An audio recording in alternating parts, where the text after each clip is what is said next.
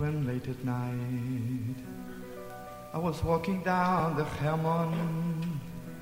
I walked down the holy mountain, down in the valley, in a very dangerous mission.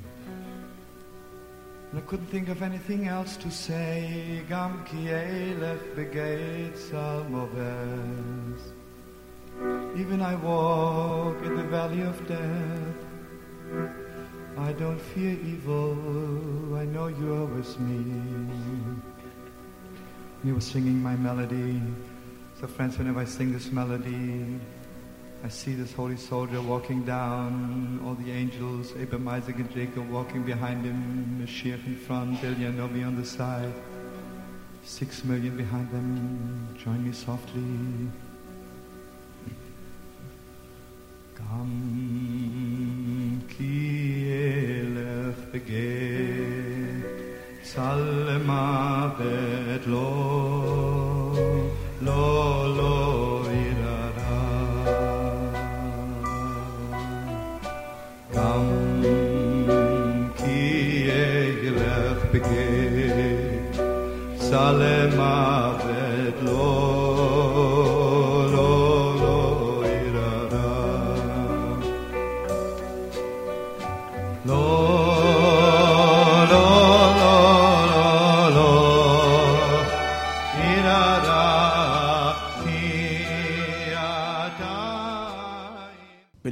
Thanks for coming. Um, before we begin, just uh, sponsors for this week. Um, the uh, shir this week was sponsored by Mrs. Leah Presser. Thank you.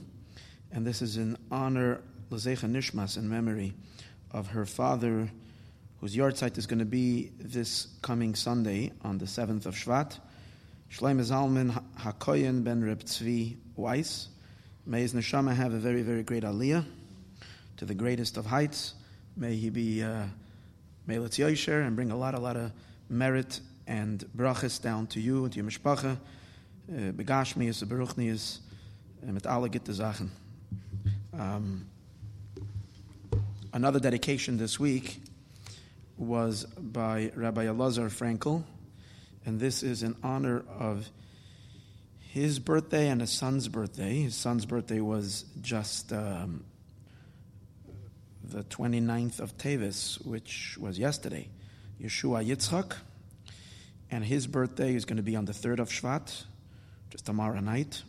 May they both have a wonderful, wonderful, good year. A gebench to Yorash, Nasbrach, and Atzlacha. Much mazel, much blessings, only good, only, only, only wonderful things. Parnasa Barachava, gesund, and nachas, and only good. Thanks so much for that dedication. Last but not least, the shir and the CD this week was dedicated by Rabbi Moshe Weiss and his family. This is in honor of his, or in memory of his mother, Allah Hashalim's yahrzeit, Mrs. Miriam Weiss, Rebberal Weiss's wife, Miriam Weiss, whose yahrzeit was today, Miriam Bas Alta Mordechai, on the first of Shvat. May her neshama have a wonderful, wonderful big aliyah and so many schusim that the Weiss family have for all the good that they've done, especially in this community and really across the world. May Hashem uh, elevate her soul to the greatest of heights. May she be a Melitz Yosher and channel lots of brachas down to you and your mishpacha. For only good mazel, gesund, nachas from the children, good health, and only, only um, revealed good. Thank you so much for this dedication. This week, we are in a very special parsha, as we're going to study Parshas Boy, the third parsha in Sefer Shmois. The, the Torah tells us about the last three plagues, the last three makas. After the plague of Choshech, which is the plague of darkness, um, Paro is literally on his knees already, but he's still holding on to just a thread of, of uh, stubbornness, and he's ready to negotiate for everything. He negotiates with Moshe, and um, that he allows the Jewish people to leave, and this time even with the children. take the children. But he wants to hold on to the animals. He says, just the animals. Let me keep the animals over here. And Moshe Rabbeinu tells him, I'm sorry. We're going to go with all of our belongings, including our animals. Even one hoof of one animal, one leg of one animal will not remain in Egypt. Not only that, does Moshe say, not only that, but even you will contribute. You will give of your animal, your livestock. You'll um, send us off with gifts and livestock that we should offer to our God when we leave. Okay? Um, and Paro throws a fit. I mean, he thought he like gave in. And once he heard this, he gets really, really angry. And he says to Moshe words that he's never said before. He says, Don't you dare ever walk in here again. Because the day you walk in, the day you see my face, you will die. Um, Moshe responds to Paro, Yes, indeed, I will not see your face ever again, which means I will not come to see you. It's at that moment that God appears to Moshe, a prophecy comes to Moshe, as he is standing in front of Paro, and he relates to Paro, and he has to tell Paro this, he's communicating or channeling, saying this prophecy to Paro, in which he warns him of the last uh, and most devastating plague, the plague of the firstborn, Makas Bachores. So he's, so he's telling Paro about what's, what's going to happen. And in, while Hashem is telling Moshe about one more plague I will deliver to Paro, and again, Moshe has to relate this to Paro, Hashem adds in this, in this, um, in this, uh, in this communication, in this prophecy, Hashem says to Moshe Rabbeinu, commanding him something. He says, Daber na ba'aznei please speak in the ears of the people. That every person should ask from their fellow. The isha usa, and a woman should request from her friend. They should ask from their neighbors and their friends for silver vessels and golden vessels, for jewelry, for clothing, uh, so that the Jewish people should not lay, leave empty handed. So they should borrow whatever they can take along with them. And say, we need, since we're going out to serve our God, we have to be in our dressed in our finest. And being that we're a poor um, people enslaved, we need you to give us what you have. And then the pasuk says that God actually did that. Ha'am be'enei Mitzrayim, that Hashem gave the charm of the people in the eyes of Egypt, which means that suddenly the Jewish people found charm in the eyes of the Egyptians, which is an absolute, absolute, phenomenal miracle that doesn't make any sense because the Egyptians hated the Jewish people to begin with for the last 200 years. As it says in the last, two weeks ago in the parsha, they were, they were disgusted by them. This is before the Jewish people harmed them. This is just the Jewish presence in Egypt. After the nine plagues, where the Jewish people brought such horrific destruction and devastation to, to Paro and to the Egyptians, so much suffering, we can only imagine of how that increased their despicability. They, they utterly despised them and hated them. So, t- so at this moment, like, what are the chances that when they will come and ask for a favor, please loan me something, that they'll loan them? And here the Hashem gives the charm of the people. And suddenly the Jewish people were the most charming. And the Egyptians were so taken kind of with awe and admiration for the people. And they ran and they gave them everything as the Pasuk later describes again. This is when Hashem is commanding it.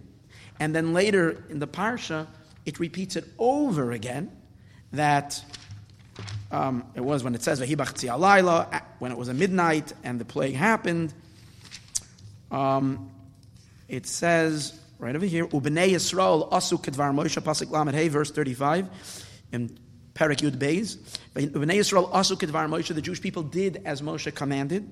Vayish'alu Mitzrayim, and they borrowed from the Egyptians kli kesef, kli zov, silver utensils, golden utensils, smalos, and clothing. Hashem nasan eschena am Mitzrayim, and God gave the charm of the people in the eyes of Egypt, vayishilam, vayashilum, and they loaned them. Vayanatzu es Mitzrayim, and the Jews emptied out all the wealth, all the possessions of Egypt. That's what it says. So this is repeated two times. Now the truth is, it, re- it actually says already a first time in Parsha Shemos, in the first conversation that Hashem has with Moshe Rabbeinu. By the burning bush, by the sneh, over there too Hashem describes what's going to happen. And Hashem says that the Jewish people are going to ask for, for, for, the, for the jewelry and, and Egyptians are going to give it to them. So this is something repeated three times in the Torah. Obviously, this is extremely, extremely important if the Torah makes such a big deal. And we need to understand why. So, the general idea of why the Jewish people needed to go out with the great wealth well, the Jewish people worked backbreaking labor for 210 years, or whatever the time. They didn't work the full time, but let's say uh, uh, whatever, whatever the period of the slavery itself was after Yosef and the, and, the, and, the, and, the, and the others died. It was a very, very long time, and they did not get paid. And a Jew should not work without payment. So ultimately, payday came. So the Egyptians had to pay them. But the question is why, and that's why um, when and it was and, and, and Hashem was going to make sure that they were going to pay them to every last nickel and dime. The question, however, is why did it have to come in this particular way, where the Jews would have to ask them to borrow their their their, their jewelry and their wealth, and, and and then kind of leave with the goods? Why did it Why did it happen? Now I mean, they could have just taken them, especially as we know by the plague of darkness uh, when the Egyptians were paralyzed. They were in their homes because we know that the Rashi says the last three days of the darkness, the darkness was so thick and so dense that the Egyptians actually couldn't move. They were paralyzed. And wherever a Jew went, he had a bolt of light going along with him that only, only the Jew can see and not the Egyptian. So at that time, they were able to see everything. So they could have just taken the possessions. So if you're going to argue and say it's an aspect of morality that we shouldn't, or something ethical they shouldn't take unless they're given, but it wasn't too moral in the first place, anyways, because they borrowed it and they never gave it back. So it's not like you can say that it was an ethical thing that they shouldn't steal. So they, in the end, they stole the they stole the wealth from Egypt, anyways. Now, in truth, it's not stealing because they owed it to us. We only took what really belonged to us because they owed us back wages for all the work that the Jewish people had worked. So we can understand it. If that's the case, so why did it have to happen in a way where they would have to ask them? And Hashem has to go out of his way, so to speak, to make another miracle, which we know Hashem generally doesn't like to temper with nature, and to make such a big miracle that the Egyptians should, that the Jews should find favor and be charming in the eyes of the Egyptians, the Egyptians should give it to them. Couldn't we take it in another way? Especially since, you know, the fire is burning under the Jewish people to get out of Egypt. They suffered so much, they just wanted out. As the Medrash actually says, when Moshe Rabbeinu told the Jewish people to borrow the utensils and get, take the wealth of Egypt, the Jews didn't want to do that. They just said, let's get out of here. So the fact that Hashem is asking, and, and again, just to take it, they, we understand Hashem says, I don't want Avram to have complaints to me that my children worked in vain. So if they just have to get paid, let them take the goods and go. The fact that why did it have to come in a manner where they had to ask them and the Egyptians had to give it to them? And we see that again, both in regards to the ordinary Egyptians, that the Jews had to ask for the money and the Egyptians gave it to them. And secondly, in regards to Paro himself, Moshe Rabbeinu also says it to Paro, you too will give, make a big contribution as you will take your animals, those that survived the earlier plagues, you will take your animals and send it along with, with us. Why is this so fundamental? Now, we did have a share about this a couple of years ago, but uh, today we're going to see and understand this from a different angle. Now, um, okay, so to understand this, let's rewind to the beginning of the parsha. As mentioned earlier, this is a very fundamental parsha. This parsha is the parsha of the Exodus, of going out of Mitzrayim, which, if you have to probably enumerate five most important parshas in the Torah, this has got to be from the five top, top five. Um, let's think. You know, what would you put as the top? I mean, of course, obviously from our eyes, because from the perspective that the Torah is utterly divine and godly, we can't measure what's more important, what's less important. But from our limited perspective, as we look at things and evaluate things with our, with our, with our vision, you would have Bereshis, the story of creation. Lech Lecha has got to be really big. This is the first Jew, the first journey of spreading God's light, light in the world. And then probably we would go to Parshas Bo, which would be the next highlighted Parsha, the Parsha of the going out of Mitzrayim. Here's where the Jewish people were born as a nation, and we became God's people. The next one would, of course, be Yisro, the giving of the Torah. And if we have to choose a fifth one, I don't even know if any of others can. Maybe Vayeschanan, that has the Shema, and again the Ten Commandments, something like that. So this is a very, very important parsha. And we know that the name of a parsha entails its essence. The name, Torah tells us that the name, the Hebrew names, the Torah names, are very fundamental. Things are not just named randomly. So the name of a person, the name of an object, is deeply connected to the spiritual etymology, the spiritual um, um nature of that particular entity.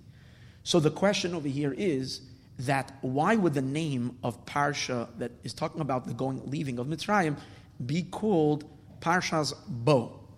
Bo means come, or as Rambam refers to it as Bo, es, Bo el Paro, to come to Paro. Now, just those words, come to Paro, seems not only doesn't it seem like just a random name, it has to do with the first couple of words and doesn't express any of the idea of, of liberation, freedom, geula, something like this. Now let's just understand one more thing. The redemption of Mitzrayim is not just the redemption of Egypt, because all the Golios, all the exiles, are called Egypt. And the, the sages say because Shemitzirim Yisrael, because they cause inks, they cause pain to the Jewish people. So Yitzias Mitzrayim really means going out of all limitations, all boundaries, all suffering. Ultimately, the coming of Mashiach, the going out of this current exile momentarily. And it's really, really rooted where? In Yetzias Mitzrayim, as we know, that that's the key to all the redemptions. So Parshas Boy is not just a powerful redemption in the past, but Parshas Boy is the most exciting Parsha. This is Yetzias Mitzrayim. This is the going out of Egypt and the going out of the current exile as well. So what is the meaning? Boy, come. Boal Parai, come to, especially Boal Parai, come to Parai. What does that say? Not only doesn't that seem to express redemption, it seems to be a total opposite. It's a total contradictory theme. Because why? Going to Paro instead of getting away from Paro. We were trapped in Paro's clutches for all this time. Paro didn't let us leave. Contrast that with the next parsha, Bishalach. That's a wonderful parsha. That's a good name. Bishalach Paroi. Paroi sends the Jewish people off, away. Bo means getting closer, going into Paro. Why are we going to Paro? Not only that, Bo Paro means you're coming to Paro into his palace. Paro is in control. In the beginning of the parsha, Paro still has some control. Moshe has to come and plead his case. Paro is going to decide to let them out or not. Good. God is manipulating his heart, making his heart. Um, um, he's a pawn in Hashem's heart, in Hashem's hands, and Hashem is playing with his heart. True. But after everything is said and done, he has the decision to make to let them or not to let them. Moshe has to come down to Paro to request permission. That is showing how Paro is in control, at least to whatever degree. And that's, that's expressed in the name. And what is the idea of the parasha? How Paro is decimated, broken, he has no control, he's running around the middle of the night in pajamas. So, how in the world is that the name of the parsha, which is supposed to express the exact opposite? The other thing is, we know that the Torah is eternal, and the Torah is forever. And that means everything we learn in the Torah has to have meaning, not only as a historical fact of the past, but it has to have meaning currently in our lives.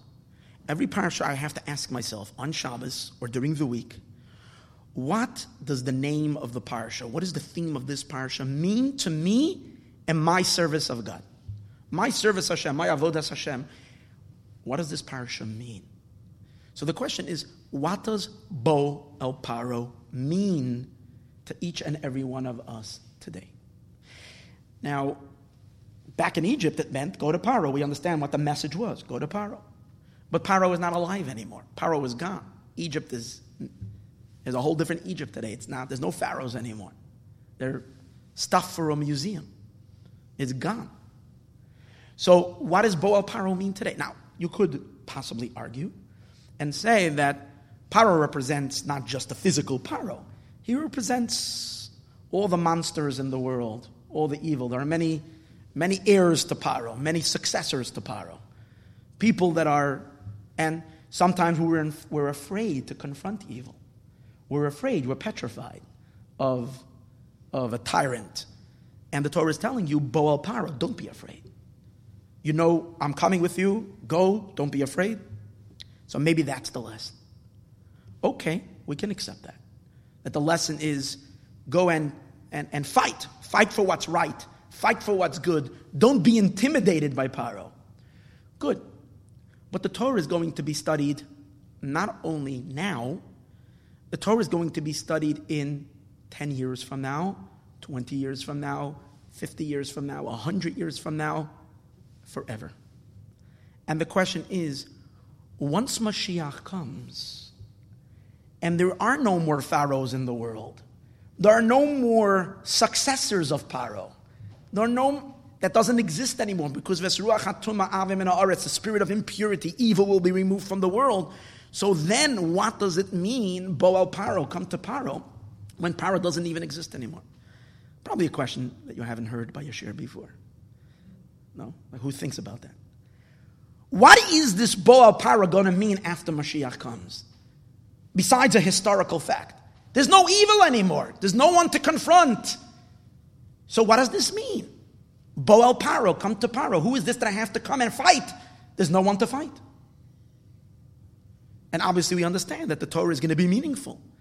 Not only is it going to be meaningful, it's going to be infinitely more meaningful because we're going to see infinitely deeper.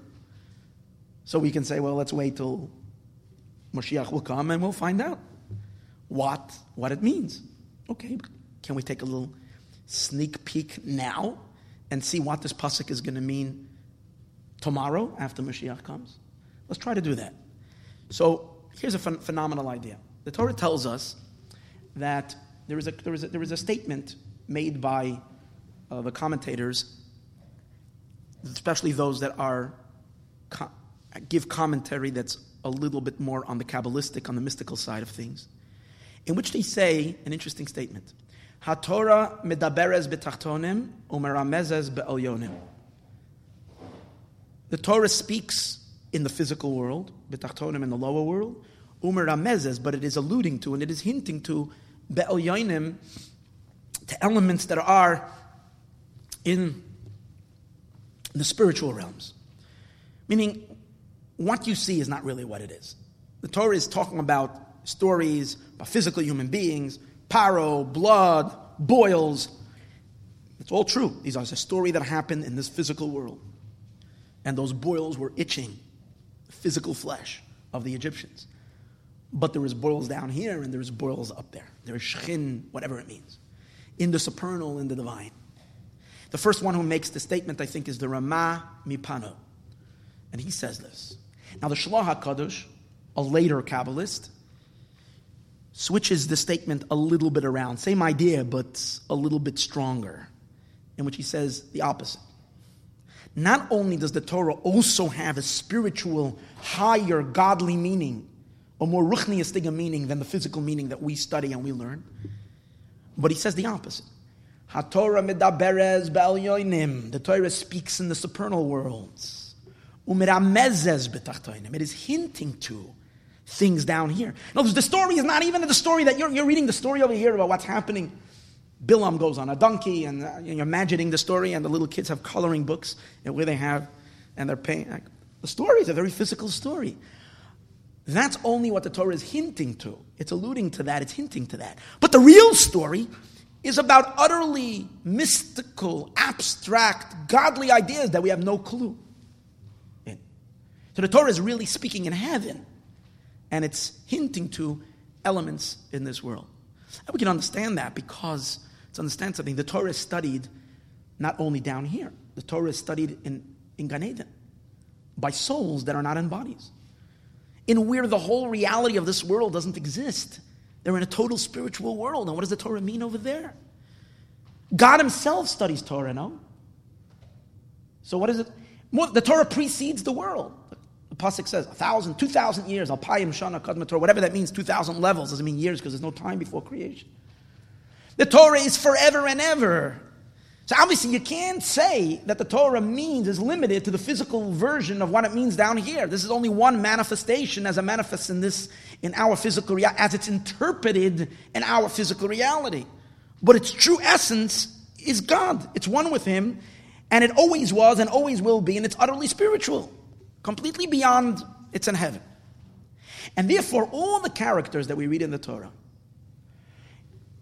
even negative characters, even negative things that we read in the Torah, as they appear in the trans in the physical translation, meaning as we find them in this world, they're negative, they're monsters, like Paro.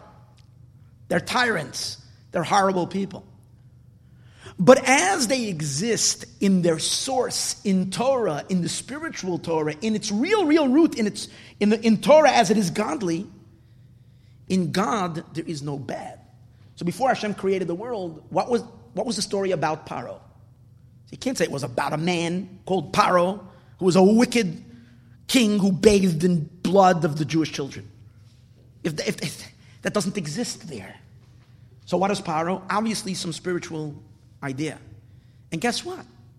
Not bad, not ugly, not even mundane, but godly and holy. And here's, here's, here's the big secret that the uglier the being is as it manifests in this world, in its spiritual origins of origins, it is super, super holy and super, super godly.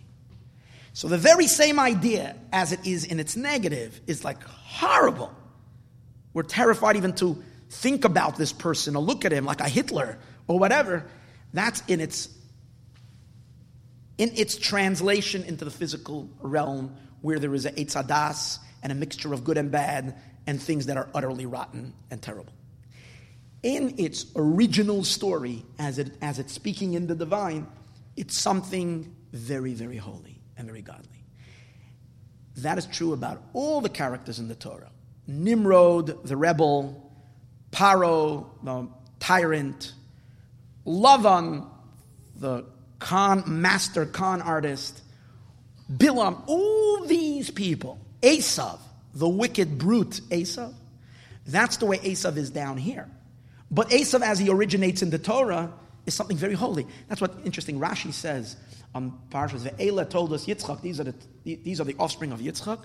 Rashi says, Yaakov ve'esav ha'amurim beparsha. Who are the children of Yitzchak? Yaakov and Esav, who are stated in the parsha. So what does Rashi have to say that? You'll see, the Torah is going to tell you about his children. Rashi is bothered with a simple question. How does Yitzchak, a tzaddik Yitzchak, end up with a son like Esav? How can such a wicked entity be told those Yitzchak, be the descendant of Yitzchak? So Rashi is saying, no, no, no, no, wait. Rashi is saying like this, the, Esav, who is, a, who is the son of Yitzchak, is not this brute Esav. The, the Esav who's Yitzchak's son is the Esav that's stated in the parasha. It's a different Esav. It's a very high spiritual entity called Esav. That's Yitzchak's child. Somehow, through some kind of a slippage and a breakage of some kind of a collapse that happens in the spiritual realms, this very, very high, sublime, holy entity called Esav, who is part of the Parsha, somehow falls down and gets messed up, so to speak, and turns into, metamorphosizes into Esav. And that's everybody. So now let's take a look at what the Zohar tells us about Paro. So a few weeks ago, we actually learned about Lavan. And, and I showed you from a medrash, it's not just a Kabbalistic idea, how the medrash says that Lavan, who is Lavan the wicked, is referring to the most sublime, Lava means whiteness, the sublime whiteness of Keser, of the, of the divine crown, from where all forgiveness comes from. And yet, Lavan is some distant, distant descendant. Somehow or somehow, from that love, obviously they must be connected. Because the same Torah is talking about Lavan, and it means the supernal whiteness above, and it means Lavan Arami. So obviously there must be a connection. Our minds can't fathom how one can be the source for the other, but in some weird, only God knows how way, something like this can translate into something so lowly. Well, the Torah tells us, the Zohar reveals to us who Paro is. And let's figure out who Paro is, and then we'll get a whole different story on what it means, Boel Paro, come to Paro. So the Zohar tells us like this this is a Zohar in Parshas Vayigash. It says when Yosef revealed himself to the brothers, there was a lot of noise because everybody was shocked and they crying, and Yosef was let out a, a, a loud a, a, cry when he said, "I "Ani Yosef," and there's a big commotion. And the pasuk says, "Vahakoil nishma beis paroi," and the voice, the sound of the commotion, was heard in the palace. Of who? Paro's palace. So imagine that. We're talking about this Paro's palace, which, if you ever want to know what Paro's palace looked like, you read the Medrash. The Medrash says that he wanted to terrify his citizens. So when you walked into Paro's palace, you saw literally, first of all, outside, those who misbehaved. They were like, looked like the, the ISIS graveyard. It's exactly what it looked like. Decapitated, I mean, disgusting, people hanging. It was like everybody was, was notorious. It was terrifying. That's the house of Paro. Now let's take a look what the Zohar tells us. What does it mean? The voice, the sound was heard to the house of. So first of all, the Zohar says the voice of Yosef and the brothers really means. The Zohar goes on a long, beautiful description in, in Zohar uh, in Parshas Vayigash Tafresh Yud Amid Aleph. It says that when it says the voice was heard, the Zohar gives you a whole lesson about davening. That when we pray and when we daven, we're supposed to daven with a voice that's not heard. Shemona Esrei we do silently. And the Zohar says, um, the man that salit saloise v'kam kamamore, anybody that davens and stands in front of his master, it's me called sloy. He is supposed to make sure that his voice should not be heard in his davening. If you daven loud, you think you're davening loud, so you'll be better heard. If you daven loud, the prayers are not heard. You have to daven quietly. Shmona Esrei, of course, the Amida. Okay? Ma'atama detzloi salav iu ahi kala deshtama. Because davening is not the voice that's heard. It's not sound that's heard. The hu kal deshtama loy hutzloisa. Because a prayer that is heard is not prayer. Uman ihu ihutzloisa. What is prayer? Da kala achra detalya bekala deshtama. Manu kala deshtama. The who kal hu bevav kala detalya. Anyways, he says, what's the voice that he's supposed to daven with? The coil that's missing the vav. It doesn't have sound. So he says, and, the, and what's the and what's the uh? What, how, where do we see the simon for this? We'll begin kach Say a person should not daven loud, but daven quietly. And then it says v'simonech. And what's your simon? V'hakoil nishma. Which coil is heard on high? Which so when you look at the word kol, which means voice, it's missing the vav. It's like a kal a, a prayer that's without a voice. There's no sound to it. That's and it brings the example of Chana. When Chana prayed, V'koila lo yishama. From here we actually learn out all the halachas of prayer that you're supposed to daven quietly from Chana's davening. It says that her lips were moving, but a voice was not heard. Okay? And then the Zohar goes on. It's fascinating that this voice that was heard in the house of Paro, whose voice is this? So the Zohar goes on to say it's the voice of the Shekhinah that is crying and weeping during the time of exile. Shchinta, do Shchinta, this is the Shechina, the, the Bachis that is crying, Al Charev Bei Migdasha, on the base of Migdash destroyed. Val Gulus on the Yisrael and the Gullus of the Yidden. What are we talking about? A voice that's heard in the house of Paro. It's talking about the ultimate voice, the weeping of the mother of all souls, of all the of the of, of, of, of the of the Shekhinah that's weeping for the Jewish people for thousands of years. That's the voice that we're talking about. That's heard base paro. And then it goes on to say, it's crying on the first base of Migdash. It's crying on the second base of Migdash. Whose voice is it really? It's Rachel's voice. Koil Barama Nishma, the voice that's heard on high. Rachel Mevaka Albanel. That's the voice that we're talking about. And where is it heard? Where is it accepted? Where? Base of Paroi, the house of Paroi. Wow, that's where we want it to be heard in Paro's house? And the answer is, who is Paro? So Paro has a whole different meaning. So the Zohar says, Tochazi. Come and see, base pare. What does it mean? The house of pare, dos, samanach le'ela. This is your simon. Besa, hear these words. Why? What does it really mean? The house of paro. Here we get a little, a little, a little, a little, a little uh, clue, a little opening to what is the great, great, great, great, great, great, great, great, great, great, great, great, great, great, great, great, great, great, great, infinitely higher great great grandfather of Paro. Meaning as it as it is in its kedusha, in holiness, before it it it metamorphosizes in, into Paro. So what is it? Besa desperuivi is galyam in a kol nahirin. Besa Paro means a house where it is revealed. Isperui means where it is, it bursts open is gallion mene, and it's first all, it's exposed and it's revealed from it all lights, v'chol baitzinun, and all lamps, all spiritual lights and all spiritual illuminations, all lamps, are emanating from this place. Talking about every light. We're, what are we trying to do through all of Torah and all of mitzvahs? We're bringing down a light. Oh, a Yid does a mitzvah and he lightens up the whole world. A Jew learns Torah. Light. When a Jew davens, he elicits God's light. As Hashem blesses a bless, all the lights, everything comes from this place. Besa paroi. Paroi means exposed, open, revealed. And the God Zohar goes more than that. Not only do revealed lights come from there, this is the window from where all light emanates.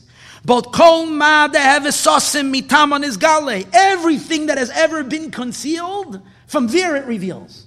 In other words, generally, if you go to all the other windows, there are many other windows in heaven from where lights come. But over there, everything is very, very measured. Everything is very, very, um, um, every, everything comes through a lots of consideration whether the window should open, whether light should come or light should not come, and how much should come. Not from this window. This is a place where all hidden lights are revealed.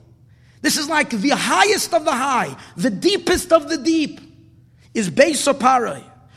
And this is what it means, Va'akoil Nishma, the voice of the Shechina, the voice of the brothers crying, Yosef crying, the voice, whatever that voice meant, as we said before, it has so much higher meaning than what we think.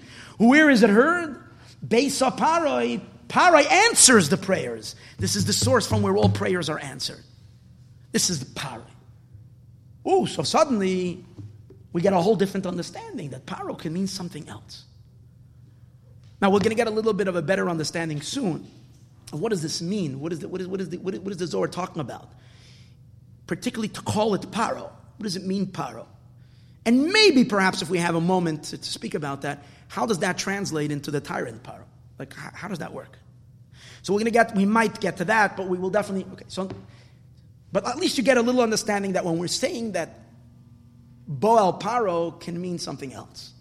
In addition to go visit Paro in his palace, it means go visit to the supernal Paro to the source where all lights emanate from. Okay, so now let's take a look at another Zohar. And the Zohar, and this is in this week's parsha. That was in Parshas Vayigash. Here is in this week's parsha. Amar Rabbi Shimon. Rabbi Shimon says, Rabbi Shimon Bar Yochai, right, the author of the Zohar. Hashta. Now is the time. Isligala razin. Now is the time to reveal secrets. The inan mizdapkin le'ela v'tata. Let's reveal secrets that are connecting above and below. Rav Shimon Bar Yochai asks a question. Maiksiv boyel pare. Why does it say kamel paro? Hashem is telling Moshe to go to Paro to warn him. Go to Paro and warn him. By the way, it's interesting. If you learn Chumash, Hashem just says go to Paro. He doesn't even tell him for what. Just says go to Paro because I hardened his heart. Then it says Moshe came to Paro and he warned them that the locusts are coming, that the that the the, the, the Makas arba is coming. But when God says to Boa Paro, actually doesn't say for what. It just says go to him because I. Okay. So there must be a secret in this going to Paro. But again, it doesn't say go to Paro, it says come to Paro. So Reb Shimon Bar Yochai asks, why does it say boyel parai, not, not lechel parai? Lechel parai me my boy, what does it say come? Ella, so Reb Shimon Bar Yochai answers. And again, his answer, this passage of Zohar, is going to speak about Paro, not as Paro is in the supernal worlds of holiness, as we just mentioned, but this Zohar is saying that it's talking about, because obviously when the Zohar says, whenever it says Paro, it's meaning Paro up there, the Zohar is, is not telling you that you should stop learning Chumash with Rashi and now see everything only in the spiritual realms. To realize that the Torah is multi-dimensional and multi-layered. So there's all these meanings simultaneously. So the Zohar now gives you a period. Why does it say come to Paro, not go to Paro? So the Zohar says like this: El idrin basar idrin. What happened over here was that Moshe Rabbeinu got very terrified. Till now, Moshe visited Paro quite a few times, maybe probably eight times or nine times. That Moshe had already visited Paro up to this point. But every time, Moshe wasn't scared to go because God sent him. Why is he scared to go? He wasn't afraid. This is the one time that Moshe was scared. Why? Because up till now, whenever Moshe went to Paro, he went to visit him. More when Paro was went out in the morning on his morning excursions to the river. Uh, outer, he, he went to see him kind of in the gardens of Paro. He never went into the inner chamber of Paro. He never went in. This time Hashem said, I'm bringing you in. Idarin basar idarin. I'm taking you into the inner, inner, inner, inner chamber of Paro. Now, the Zohar says. Now, meant not only the physical paro, but I'm taking you to the spiritual paro. But when we say spiritual, I don't mean over here holy. I'm meaning the spiritual source of wicked paro, which means I'm taking you into darkness. And Hashem says, I'm going to show you the face of the monster himself in all of his ugliness. To this big snake, we're going to see this, this terrifying crocodile as it refers to paroi. Hatan and Hagodol, the big snake or the big fish, which is in the Nile, is the crocodiles. And we're going to see the biggest crocodile ever to live. The Kama Dargin Mishtal for many levels emanate from him. Omanini Raza Datan and Hagodol, this is this great, big, dark. This is the snake. You might say this is the original primordial snake. Let's go, I'm going to take you into a place and what happens? Moshe Dochamane, Moshe was terrified. You imagine, we would all be terrified. Who is going to visit the source of all evil, the root of all darkness? Because till now Moshe only stepped close to the rivers, to the offshoots of Paro. He never visited King Paro as he is in his source. He only met the manifestations of this evil, but not the source and the root of this evil. To him, he was afraid and he didn't come close. Why? Begin the because he saw that this evil is rooted in high supernal roots. He is deeply embedded in roots of impurity and roots of darkness, which means he saw that he has a lot of power a lot of, again, so let's not mistake this what we were talking about before. Before we were talking about Paro as he is sourced in holiness. This is we're talking about Paro as he is spiritual, but a real evil, and an evil that is rooted in strong roots. Kivan the Chama Kadosh Baruch Hu, when Hashem saw the Dachal Moshe that Moshe was afraid, V'shlichon memonen achrin le'ela lo yachlin le'karva le'gabe. And Hashem can't send anybody to take down this dragon. This is such a fierce monster that there is no one, no one, no one, and all the spiritual angels, all the celestial beings, no one will dare confront him. So Moshe was scared to go also. So Hashem said to him, So God says, Hinini olecha paroi. I am going upon you, paroi melech Mitzrayim. Hatanen agodol, the great monster, haroivich betoich who crouches, who's swimming in his Nile river, claiming that he's God.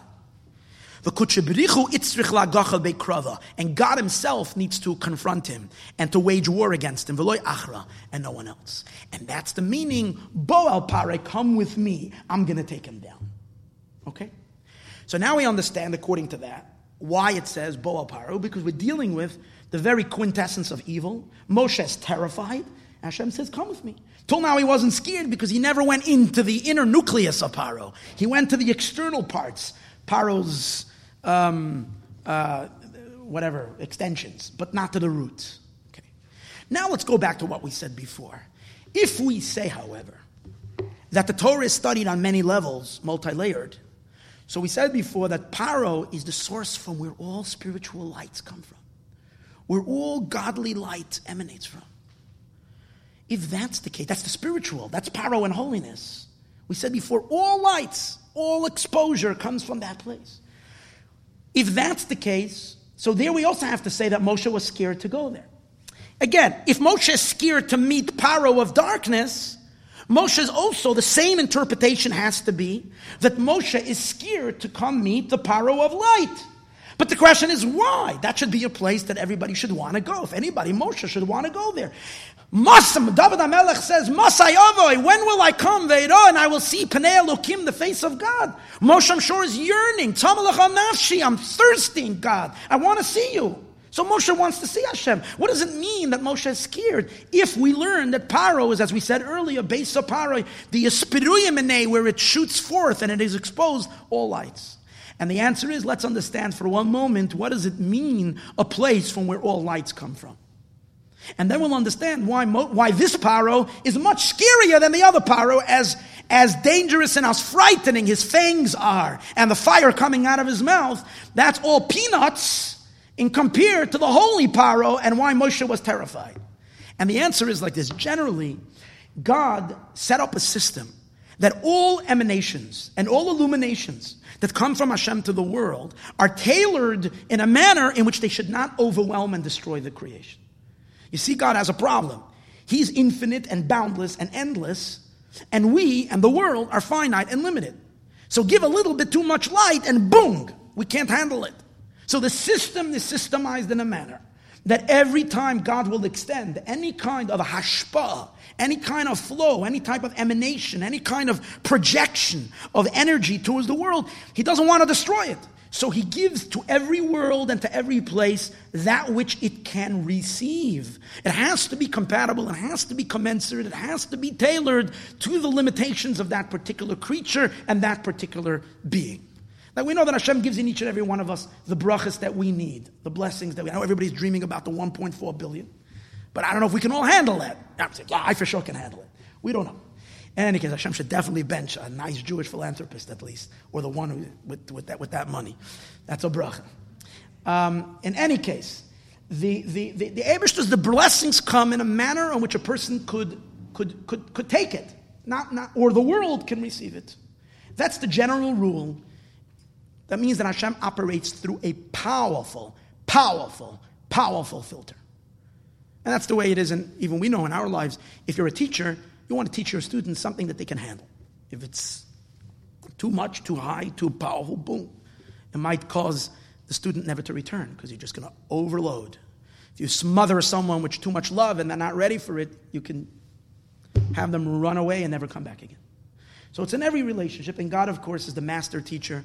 So when He gives light, it's always directed to the and it's always controlled.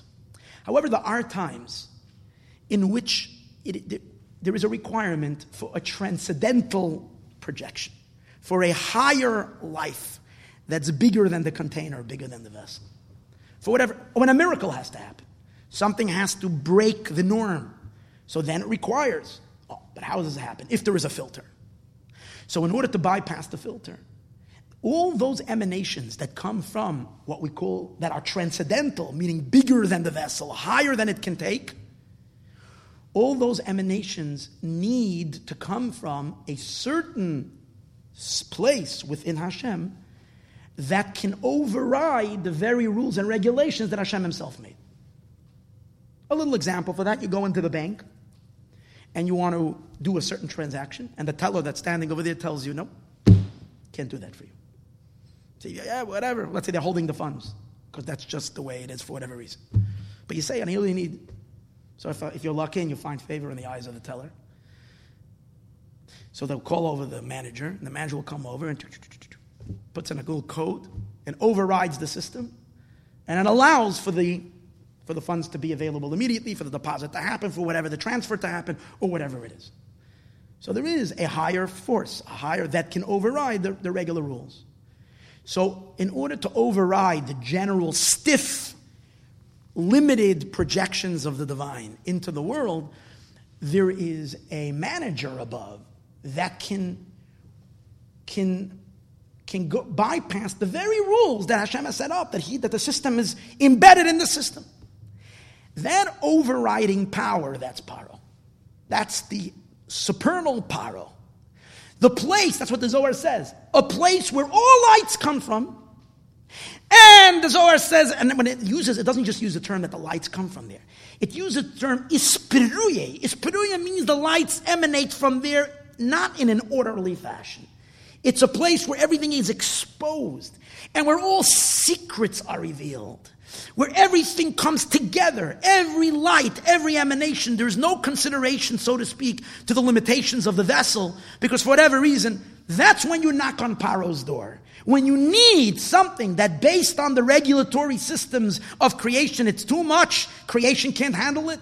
It says one time the angels misbehaved, and God needed to teach them a lesson. So he stuck his little pinky out. That's what the, the, the, the Gemara says, Medrash says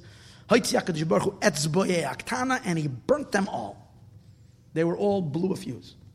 And Kabbalah says that what does that mean, the little pinky? There are 10 sephirot, 10 attributes. The last of the attributes is the smallest one, is called Malchus.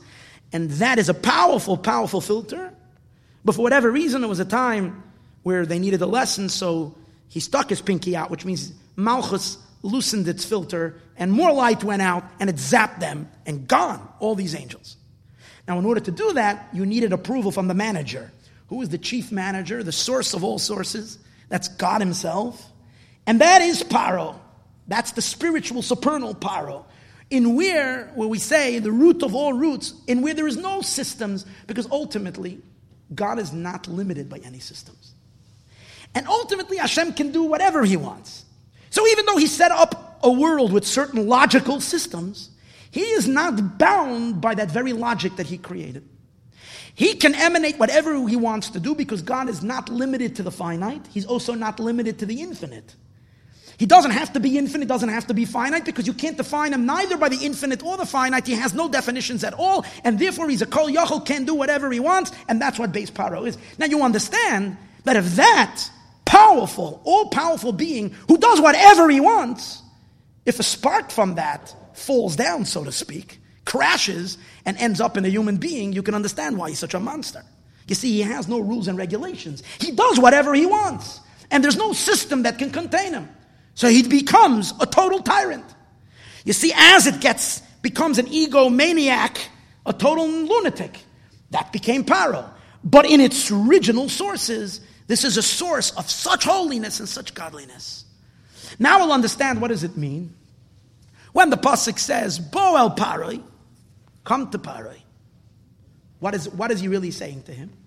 Bo el Paroi means Hashem is telling Moshe Rabbeinu, "I want you to go. I want you to go into Paro, which means I want you to go visit this Paro." so now we can understand for one moment. Hold it, hold it, hold it, hold it, hold it. Moshe Rabbeinu says, "Gewald, please." You're asking me as a human being, a physical human being. I know I'm Moshe Rabbeinu. Maybe I have like pretty awesome powers, right? But I'm still a human being in a body.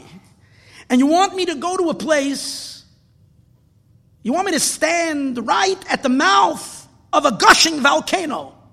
You want me to stand right by the Niagara Falls, right where the waters is coming, boom, and I should just stand there and receive the light. It's impossible. I can't go there. This light is going to blind me, destroy me, shred me to pieces. Precisely because of its intensity, because it's so holy, it's so powerful. Since it emanates light not commensurate to the vessels, not considering the limitations, this is the source where everything goes. Wild, pure, wild, unrestrained, unlimited, undefined, gushing flow of godly blessing and godly light. Who can receive that? Moshe says, Gewalt, I can't go there. And Hashem says, Who says you can't? Hashem says, Of course you can't. You're right, you can't. But that's why Boyal Pare, come in with me. I'm going to take you. Because who is the source of the infinite? Who is the source of this boundless, endless force? Me. Who is the for- source of your tiny little body? Yes, your Moshe is a physical body made out of limbs, bones, and flesh, and a little brain. Who created that? Me. Being that I create the infinite and I design the finite, I have no limitations and I can do whatever I want. And I can take this tiny little bucket or this tiny little being and put him in the face of this infinite light and you will not be destroyed. You're right, you can't do it on your own. But boy, al pare, come with me. From God's very essence, there are no rules. And he can do whatever he wants. He says to Moshe, come with me, al pare. And that's why Moshe, this makes perfectly sense based on this deeper understanding. You wonder why Moshe let Pare speak with such chutzpah to him. Pare says to Moshe, after nine plagues, you dare see my face ever again. You see my face ever again, you will die. Okay, he's still the king of Egypt, but Moshe had him already begging, crawling on his feet kind of a bunch of times already. Right? So now, why does Moshe say to him, the day you will, the day you will, now Pare says to him, the day you will see my face, you will, and Moshe says, You're right, then I will not see your face ever again. But now we understand. Because Paro says to Moshe, You can't see my face. You cannot come into the very, very, very pure, unadulterated, unfiltered, infinite, gushing light of God. It says in the Pasuk, Kilo Yirani ha'adam v'chai. No human being can see me and be alive and survive. You can't. And Moshe says, I won't, I can't. With his own power, he can't. With, with the power of Paro himself, with the power of Hashem himself, who says to him, Come, I'll take you to the manager. I'll take you to that window. I'll take you to that place. Then he could, because Hashem can do the impossible. Notice, we have to understand that this is really essentially impossible. This doesn't make any sense. If the spiritual worlds that are so high and so great, if angels and higher than angels and higher and attributes and the highest, we don't even know these levels of these worlds, cannot facilitate such light, how can a tiny little human being living on planet Earth, living in a physical body, do that? He can't. The day you will come here, you will die. But yet, Hashem says, we will do the impossible.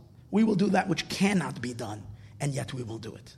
So Hashem says to Moshe, Boy al oh, pare come to bar. But now the question is why? Why is this so important?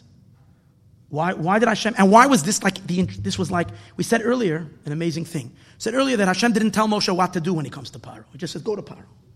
It's a sign that just going to this very, very, very powerful place, that itself is the purpose. That itself is the purpose. Why? And that is necessary, and that is so important, that that's the name of the Parsha of the Exodus, telling you that this is the root, this is the nucleus of the Geula. This is what the whole Geula is all about, that you should go to Parai. And the answer is, the idea is like this. The going out of Mitzrayim had a purpose. What's the purpose of going out of Egypt? The receiving of the Torah. What is the receiving of the Torah? We all are the We stood by Sinai, we received the Torah. Today's days we learn Torah, we do mitzvahs. What really is the Torah? So the truth is, the Torah is, Hashem himself takes his deepest, inner, highest self, his wisdom, his will, which are essentially who he is, and he conveys himself down to us. That we should be able to assimilate, assimilate him, him, God's very self not in our souls when they're in heaven. Not when we're in Gan Eden, when we don't have a body. But when we have a physical body that craves a tuna fish sandwich. Ridiculous. And wants a pickle too. That crazy body that is so petty, small, limited, defined, constricted. That body should do a mitzvah. And, and, and, and not connect to God in a manner where you fast and you go into some kind of a, I don't know what, ashram and put candles and sing songs and then you start put smoke uh, and then starts kind of like I don't know what it's called, le- levitating. I think that's the word, right? Higher and higher until you're not in your body, you're have this extra body, outer body experience. Shoo, and you're up there. That's not what God wanted. He wanted you in your most physical day to day activities. You in your kitchen, you in your bedroom, you when you're doing exercise, you when you're shopping.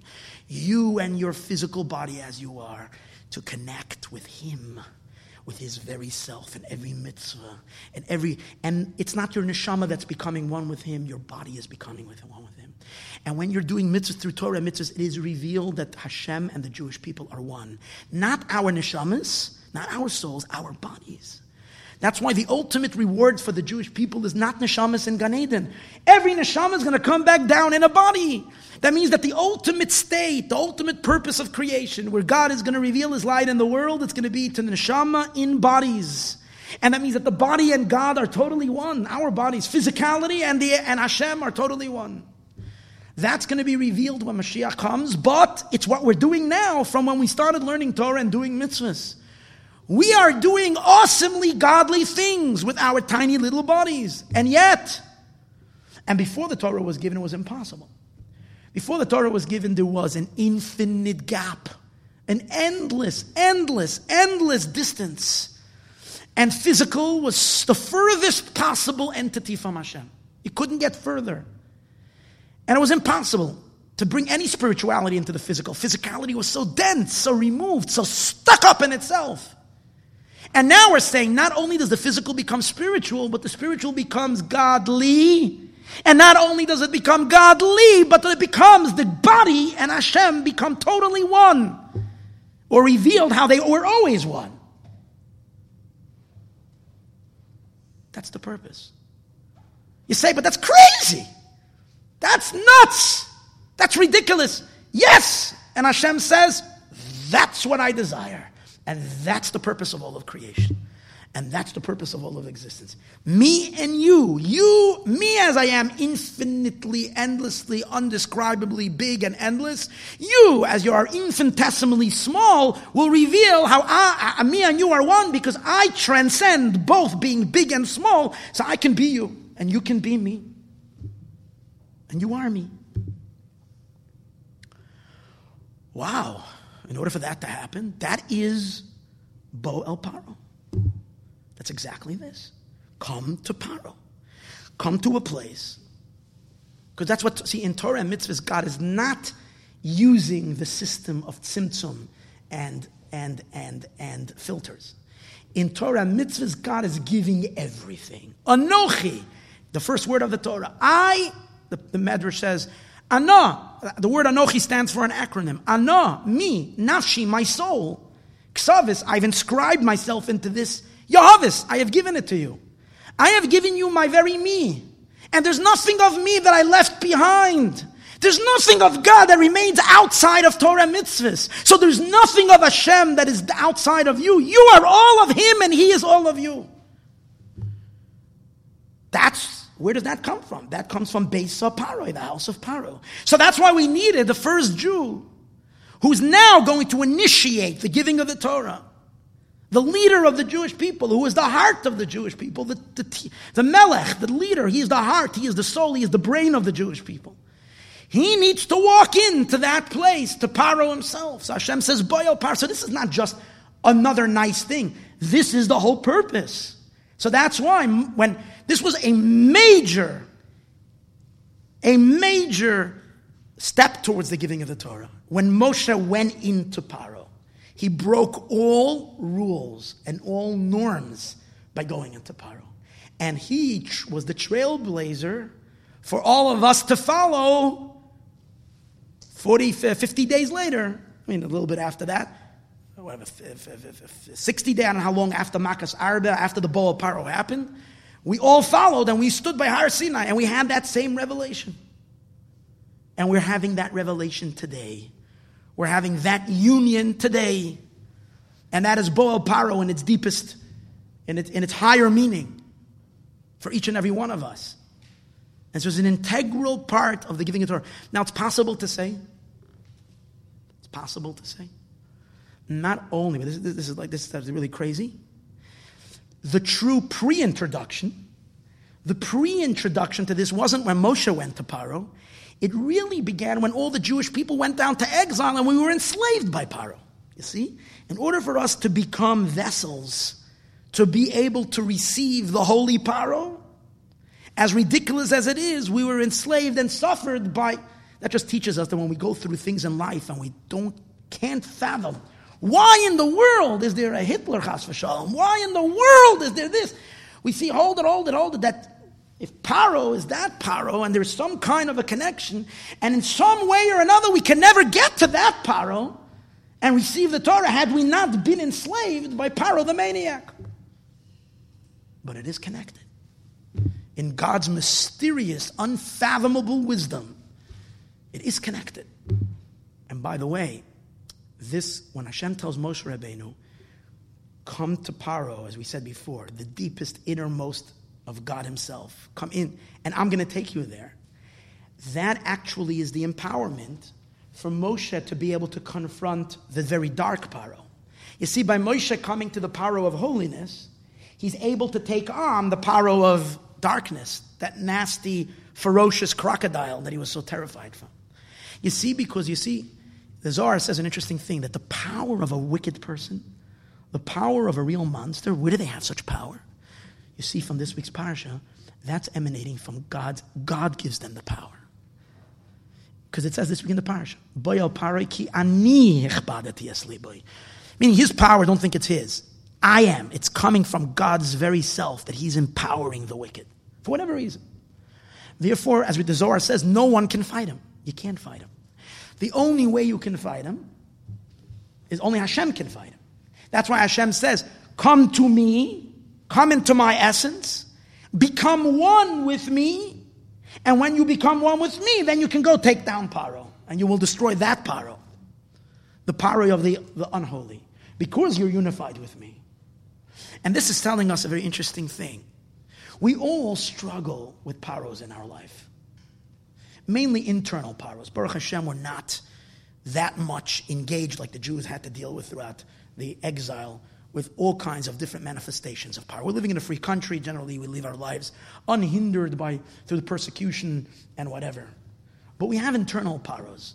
And some of them are so wicked and so frightening that we're terrified. We try so hard to get rid of a certain behavior, a certain addiction, a certain, uh, a certain attitude, a certain uh, whatever. And, and, we work so hard on breaking it and breaking it, and we, we keep on failing. And at a certain point, we want to throw in the towel and just give up because there's no way we can deal with this Yetzer Hara, with this evil inclination, with this monster inside of us. And you know what? The word that Hashem speaks tells each and every one of us Boyal Pare, come to Pare. What does that mean, come to Pari?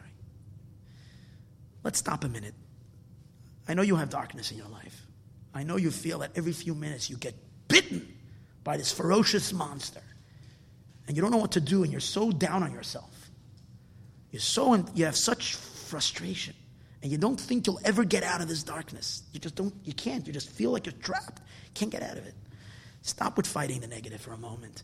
Bo el paro, come to meet, Hashem says to every Jew, because every Jew has Moshe inside of him, Boyo Pare, come meet me. Come meet me at my core. Come through Torah and mitzvahs, unify with me. Do a mitzvah. Stop. Do a mitzvah. Do a mitzvah. When you're putting on tefillin tomorrow, Bo El Paroi, don't. don't. See, here's the, here's the thing. Hashem is saying, don't limit yourself. Don't think that, that, that, that your spirituality that you're connecting to is only what you feel and what you know. No, no, no, no, no. Every mitzvah is rooted in the divine essence. Boyel parai, come and become one with me. At this point, when you're putting on tefillin, your head and my head are one. Your hand and my hand on one. Stop limiting yourself. Boyel parai, come to me. You're putting, you're lighting Shabbos candles this week. You're holding the candle.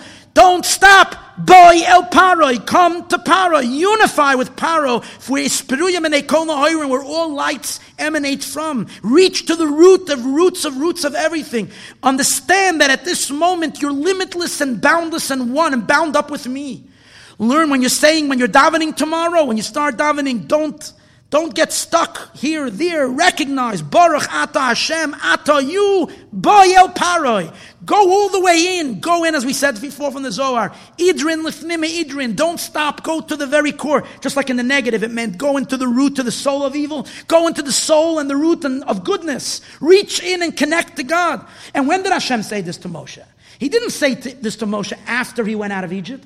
He said this to Moshe when Moshe was still in a state when he's trembling from the monster, which really means in our lives, even when you're still trembling, even when you feel lowly, even when you feel dark, even when you feel bitten and bruised and still enslaved to Paro, come with me. Boy El Paro, come with me when you daven, when you learn, when you give tzedakah. Don't stop. Come, boy El Paro. When you make that connection, you have no, then you don't have to be afraid of the other Paro. Because now, as you're unified with God, then He's powerless. Because Hashem says, I myself will take him down. In other words, let's stop focusing on what we have to stop doing. Let's focus a little bit more on what we should be doing with the understanding, with the understanding. Here's what we need to understand. You see, we've been learning Torah and doing mitzvahs all the years. But now we have to start learning Torah and doing mitzvahs in a different way. In a way that's Mashiachig.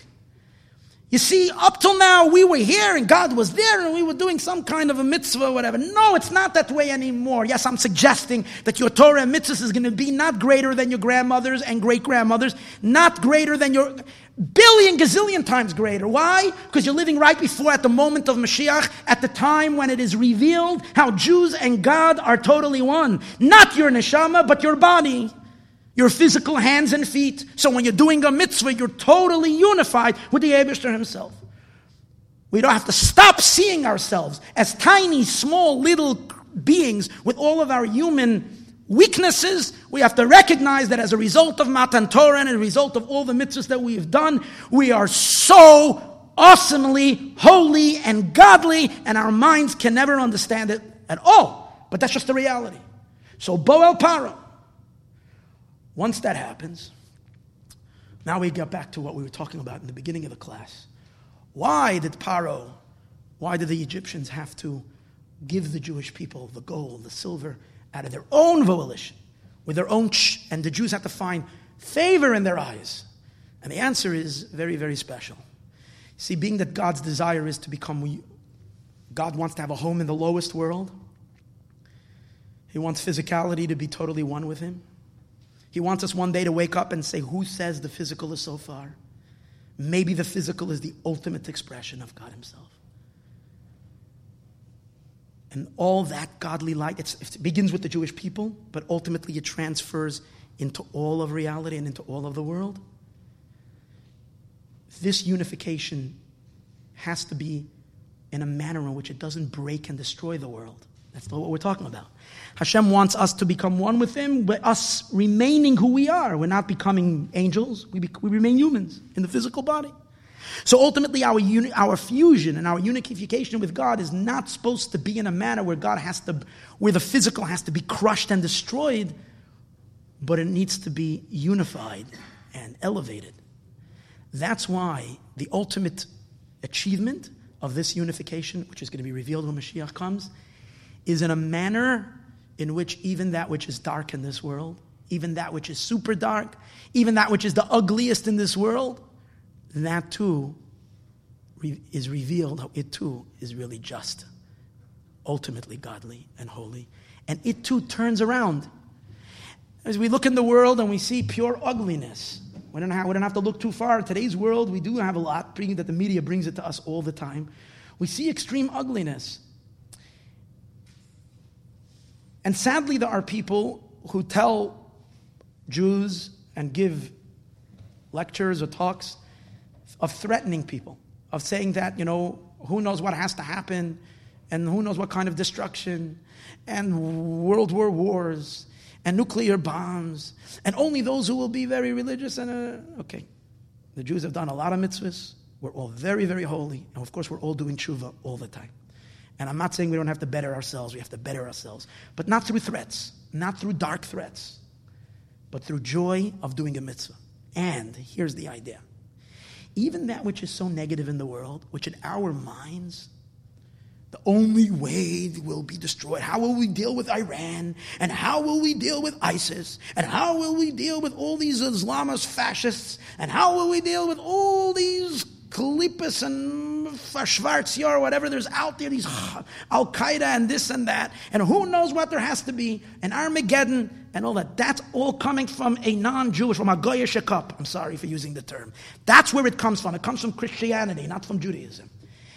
In Judaism, I want to tell you the secret. What happened in the parsha?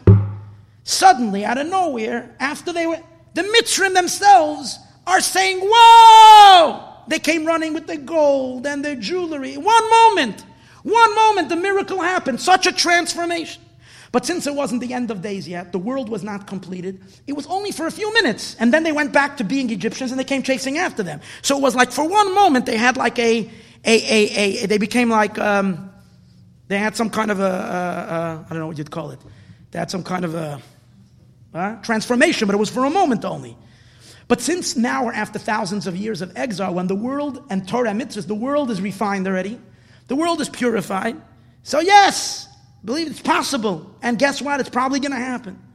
ISIS and Al Qaeda and, and, and, and Hezbollah and Hamas and all these people will be running and bringing Jews gold and silver and bringing the Jewish people to Mashiach and be involved in using all that their resources that they have. How is that possible? Well, do you understand how it was possible that the Egyptians, that the Egyptians suddenly saw favor in the Jewish people after they decimated them and came bringing gold and silver? I'm not saying that there, that there might be some elements of evil that are going to be destroyed, but all this silliness of destruction and killing and this doesn't have to be. This is God's world. At the root of everything, there is a spark of holiness. There is Kedusha. And all that can show itself. All you need is the lights to be turned on. All it needs for suddenly an illumination. And everybody sees the immense holiness of the Jewish people. Everybody sees the immense contribution that we did for this world. And all anti Semites will suddenly love Israel and love the Jewish people with such love and such admiration. And everything will be turned around, just like in Mitzrayim. That's why by Egypt it was so important. It had to come dafka, that you will give gold and silver. You will give the cattle, the lot, because the negative has to convert to Kedusha. And again, by Yetzias Mitzrayim, by the Egyptian redemption, Exodus, it was in a limited form. But now, it's going to be in its complete state. It doesn't have to make sense in our minds. We don't have to understand how it's going to happen. But so it will be. That once holding, once the trigger, whatever that is, that one last mitzvah that we need to do, that one last bayal paro for a Jew, one last connection that needs to be made, and all the light will come gushing forth from everywhere, and such truth will be revealed, and suddenly all the klipa and all the darkness will, dis- will disappear in a minute, will evaporate, and we won't know what happened. How is it possible that a world that had so much ugliness has become the most beautiful garden for Hashem? And all of humanity crying out, Hashem Yimloch Le'olam Vad, that God should live, God and the Jewish people will, should be and will be forever and ever in great light and in great happiness. May we merit to see it now.